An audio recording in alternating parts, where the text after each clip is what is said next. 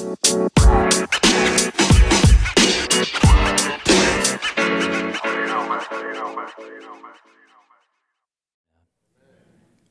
was September 18th, 2007. It was one month after he had received the news from doctors that he only had three to six months left to live.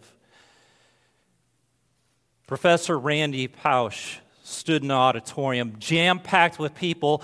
There were family and friends, there were students, there were fellow faculty members at Carnegie Mellon University. And he presented a lecture. The lecture was originally entitled How to Achieve Your Childhood Dreams, but since it has become known simply as the last lecture. And Randy did such a phenomenal job of pouring out the deepest desires of his heart that the video of that final lecture, it went viral very, very quickly. Influencers like Oprah, she praised the speech, and then it eventually became a New York Times best-selling book.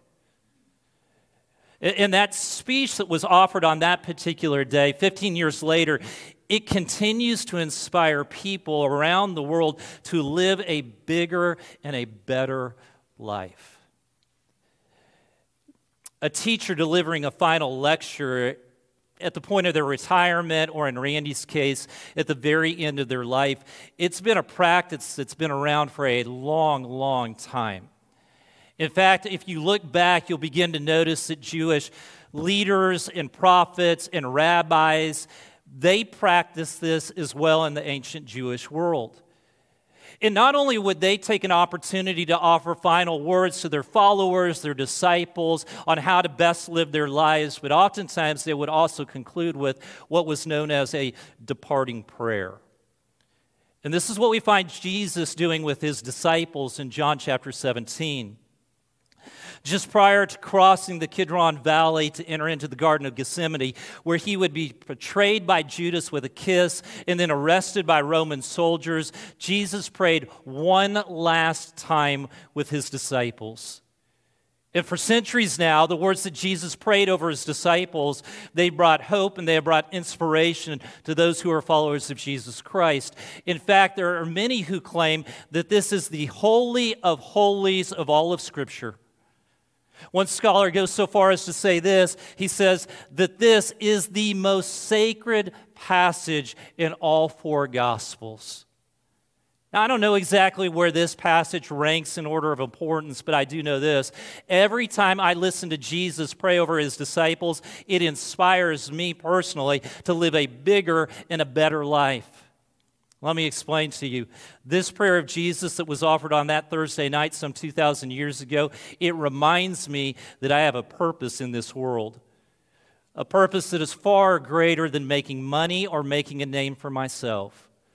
And what is that purpose? Well, my purpose, your purpose, is not to make much of ourselves, it is to make much of God. That we are to bring God glory. And how exactly we do we do that? We do it at the exact same way that Jesus did. Listen to his words, John chapter 17 and verse 4. I have brought you glory on earth by finishing the work you gave me to do. And being obedient to God's plan, even up to the point of sacrificing his own life for our sins, he brought glory to the Father. And in the same way, we bring glory to God when we fulfill the responsibility that has been entrusted to us all the way to the very end. And what is the work that has been entrusted to us? Well, the work is this it is to make known to all people that eternal life is available through this one who brought glory to God on the cross, Jesus Christ. Now, what do we mean by eternal life? Well, we often think of eternal life in chronological terms, don't we? We, we think about a life that goes on beyond the grave endlessly. And yes, that's true. That is a part of eternal life. But what Jesus prays about on this particular occasion, it points to something far more significant. And so I want you to continue to listen to his words. Verse 1 through 3, he says this Father, the hour has come. Glorify your Son, so that your Son may glorify you. For you granted him authority over all people that he might give eternal life to all those who have you have given him. Now, this is eternal life, that they know you, the only true God, and Jesus Christ, whom you have sent. Eternal life is not just about living forever. Eternal life is about living in a vibrant, deep relationship with the triune God, Father, Son, and Holy Spirit. This is the life that we're experiencing or to experience forever. Now, some people, too many people, I would argue, if they believe in God, they view God as some distant being who's not that interested in their lives unless he is upset with them. And so, as a result, when it comes to their relationship or how they relate to God, their major objection is objective is this: I just want to fly under the radar screen, right? And so, to fly under the radar screen, they do their very best to live a moral life. They do their very best to do some good deeds. They may even show up at a church service from time to time. Whatever it takes to make sure that they just keep that unrelatable, distant, supreme being somewhat satisfied with them. And that's their take. And to me, it's sad because they are missing out on so very much. Jesus, God in the flesh, came to be with us so that we might know that God is not distant and God wants to be known. He wants to be known. He came so that we might understand that God desires to share a relationship with each one of us, much like a husband and wife share, or much like two best friends share. He wants us to know that God takes an interest in our lives in the same way a loving, caring parent takes an interest in their kids' lives. He wants us to know that we can come to Him with all of our joys, with, all of our hopes, with all of our fears, with all of our failures. He wants us to know that this God, He's not distant, He's close, He listens, He comforts, He speaks, He laughs, He celebrates with us, and He even empathizes with us in our pain and when we hurt. Yes, this relationship with this God, it's going to go on forever. It's going to go on beyond the grave. In fact, it won't be fully realized until then. But make no mistake this morning Eternal life begins the very moment a person decides to surrender their life to Jesus Christ as their Lord and Savior. Eternal life, a relationship with God, is available right now. Right now. That's the good news that we have to share with people. And Jesus is counting on us, his disciples, to make this good news known to as many people as we possibly can. In fact, it is the very reason that you exist at this time and in this place. I'm not sure I can say it any better than Jeff said it this morning, but I've got some time to fill, and so here we go, Jeff.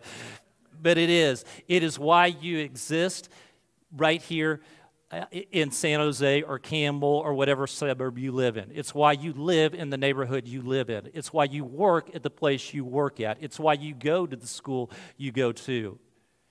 It is to make Jesus known.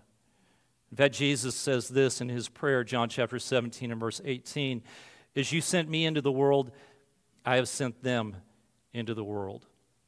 And even though it was the 11 disciples that he spoke those words over, those words are just as true about us as well. We too are a sent people. It's our job, really, it's our privilege to let people know that they can now be reconciled back to God because of Jesus' work on the cross. Paul reminds us of this in 2 Corinthians chapter 5 and verse 19 through 20. And he has committed to us the message of reconciliation. We are therefore Christ ambassadors, as though God were making his appeal through us. Wherever life takes us, this is the work that we are to be about. This is job one.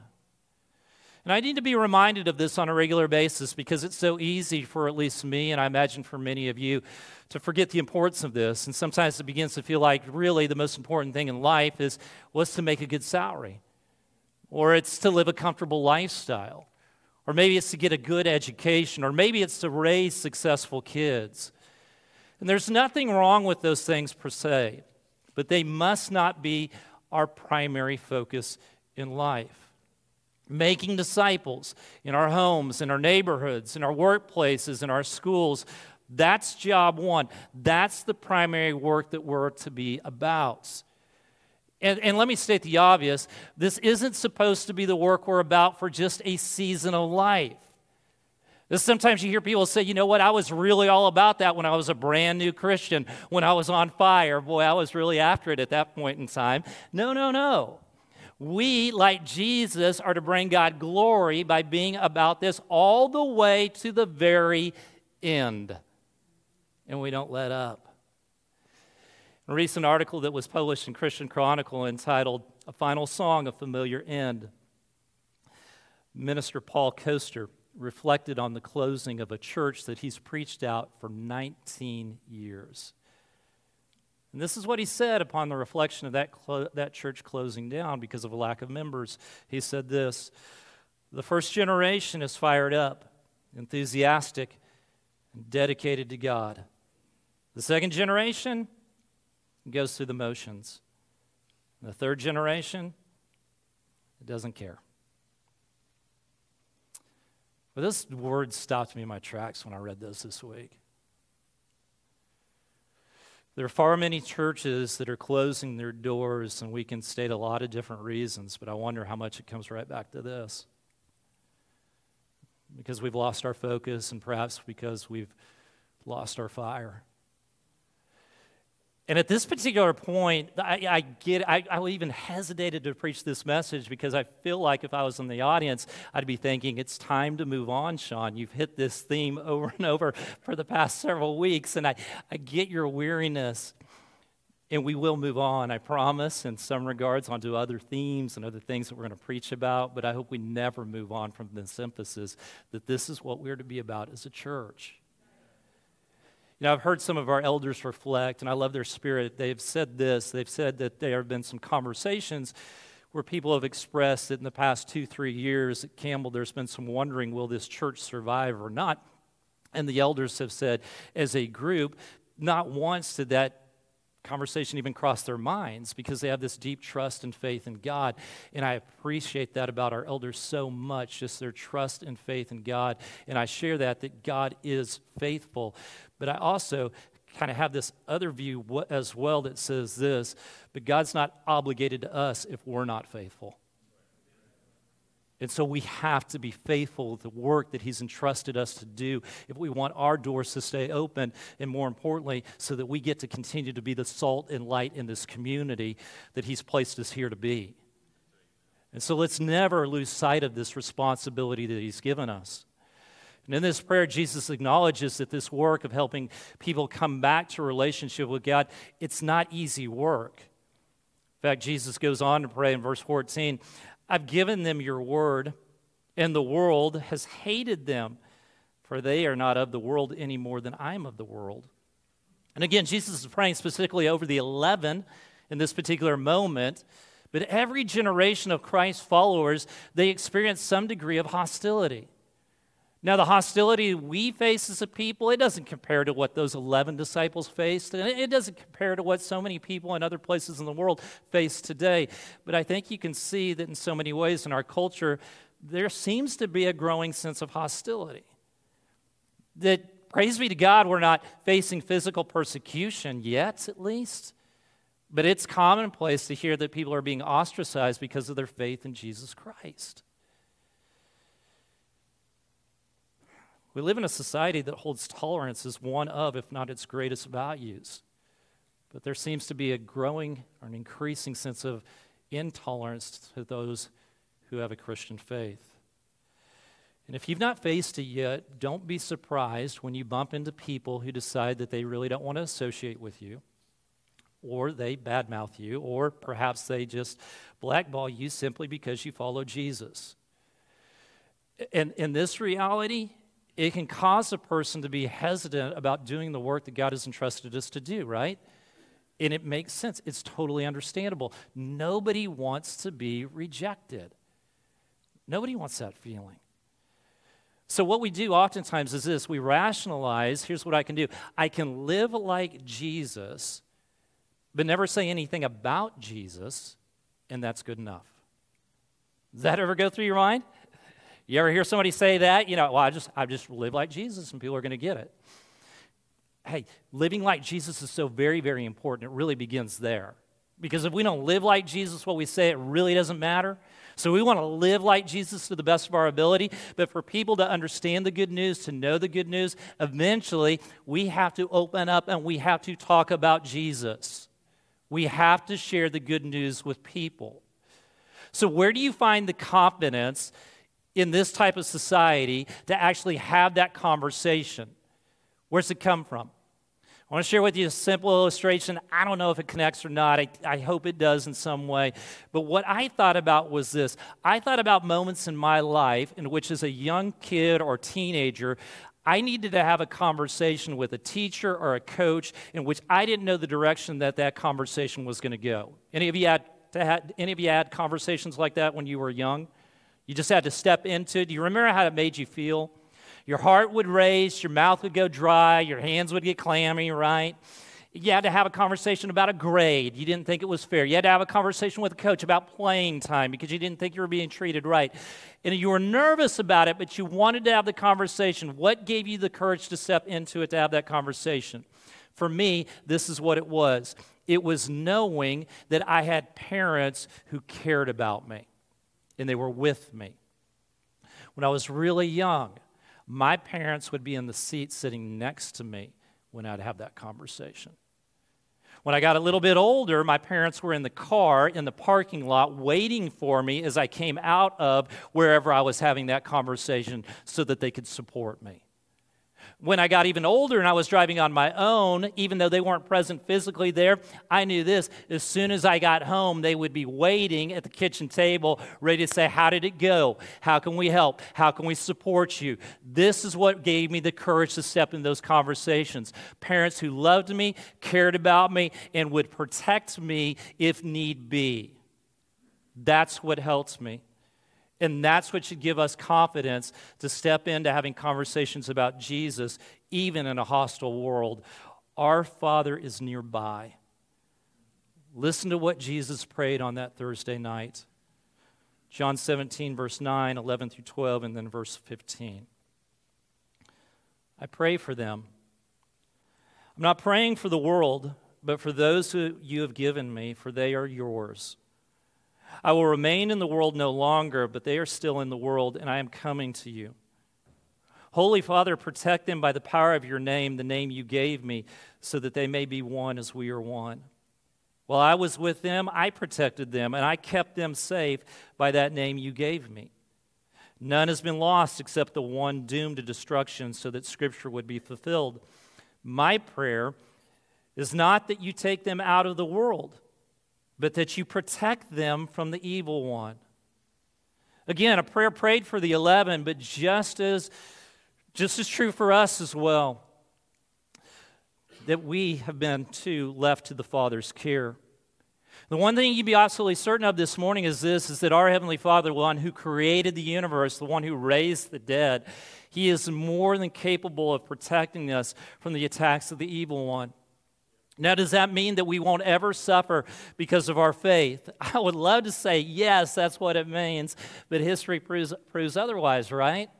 Because we know this those 11 that he prayed over on that Thursday night, all but one of them, all but one of them died for their faith in Jesus Christ. You say, well, this isn't very encouraging, Sean, right? And so, what, I mean, what do we find? How can this encourage us to be confident to have these kind of conversations when that's the outcome? And I'd simply say this there is comfort in knowing there is nothing, I mean, nothing that the evil one can do, not persecution, not temptation, that our Heavenly Father cannot see us through.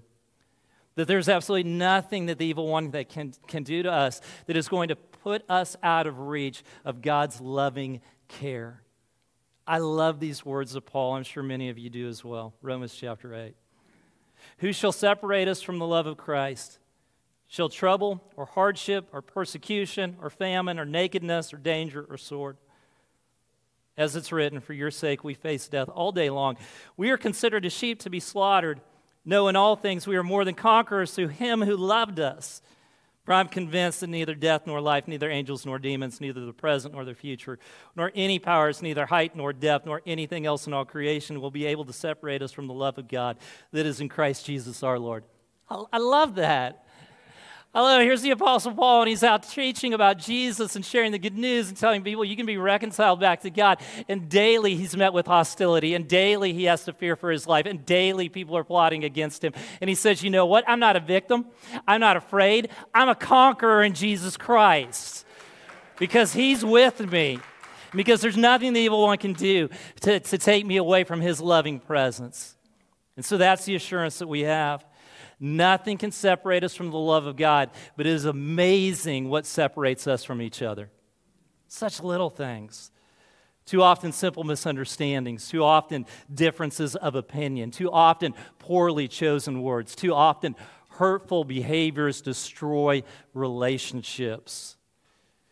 And not only for our sake, but for the sake of the gospel, we must do everything we possibly can to make sure that this does not happen. Because Jesus, in his final prayer, reminds us that one of the greatest evidence that we have to testify to the world about the truth of Jesus is our oneness. He says in verse 20 and 22, My prayer is not for them alone. I pray also for those who will believe in me through their message, that all of them may be one. Father, just as you are in me and I am in you, may they also be in us, so that the world may believe that you have sent me. Is unity in the church easy? No, it is not. We all bring to this place our various preferences about worship, our political leanings, our cultural norms, our personal desires, and our own degree of nuttiness. And if I have stated to you before, the fact that this place doesn't erupt in a huge fight week in and week out testifies to the truth that God's love is in us God's love is for us. So, how do we protect the unity that we enjoy? We must strive to relate to one another as the Father and Son relate to one another. How did the Son relate to the Father? The Son said this Here's all I want I want to please you, I want to honor you, I want to bring you glory, I want to serve you. How did the Father relate to the Son? The Father said this I'm here for you. I love you. I care about you. I'll always be with you. And this, this is the way we are to relate to each other. That when we walk into this place, the number one question that should be on our minds is this How do I love? How do I serve? How do I honor? How do I bring glory to? How do I sacrifice for my brothers and sisters in Christ that are right here in this place who are on mission with me? That's what should be on our minds. It's when other things are on our minds, things like, well, who gets to be on stage most? Or, or well, how many times are they going to sing my favorite song this morning? Or, hey, what are they going to do with this drum kit up here? Or, hey, you know, different things like that. That's when things go haywire. And so we keep our focus on pleasing each other. You see, when mutual submission, exists, that's when unity exists. So we walk into this place saying, How can I meet the needs of the person around me? How can I make sure they're blessed this morning in the worship experience? How can I make sure that they're more important than I am? Because I want unity. And that's what Jesus prayed for. As we set out to fulfill, this purpose of bringing glory to God, Please know that on that Thursday night, some 2,000 years ago, he prayed specifically for you. He prayed that we would be united to each other, but he also prayed this that one day we would be reunited with him. Verse 24 Father, I want those you have given me to be with me where I am and to see my glory, the glory you have given me because you loved me before the creation of the world. Isn't that beautiful? Jesus is in his most stressful moment, and you're on his mind. He's praying, God, this is what I want more than anything else for these people and every generation that comes after them to one day see me in all of my glory and to be with me. And may this, may this promise, may this hope of one day being with Jesus in all of his glory give us the confidence, give us the initiative to go out and do the work He's entrusted us to do to the absolute very end.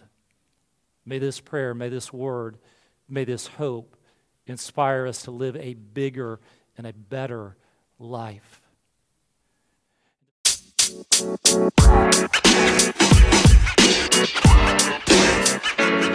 know, man. You know, man. You know, man.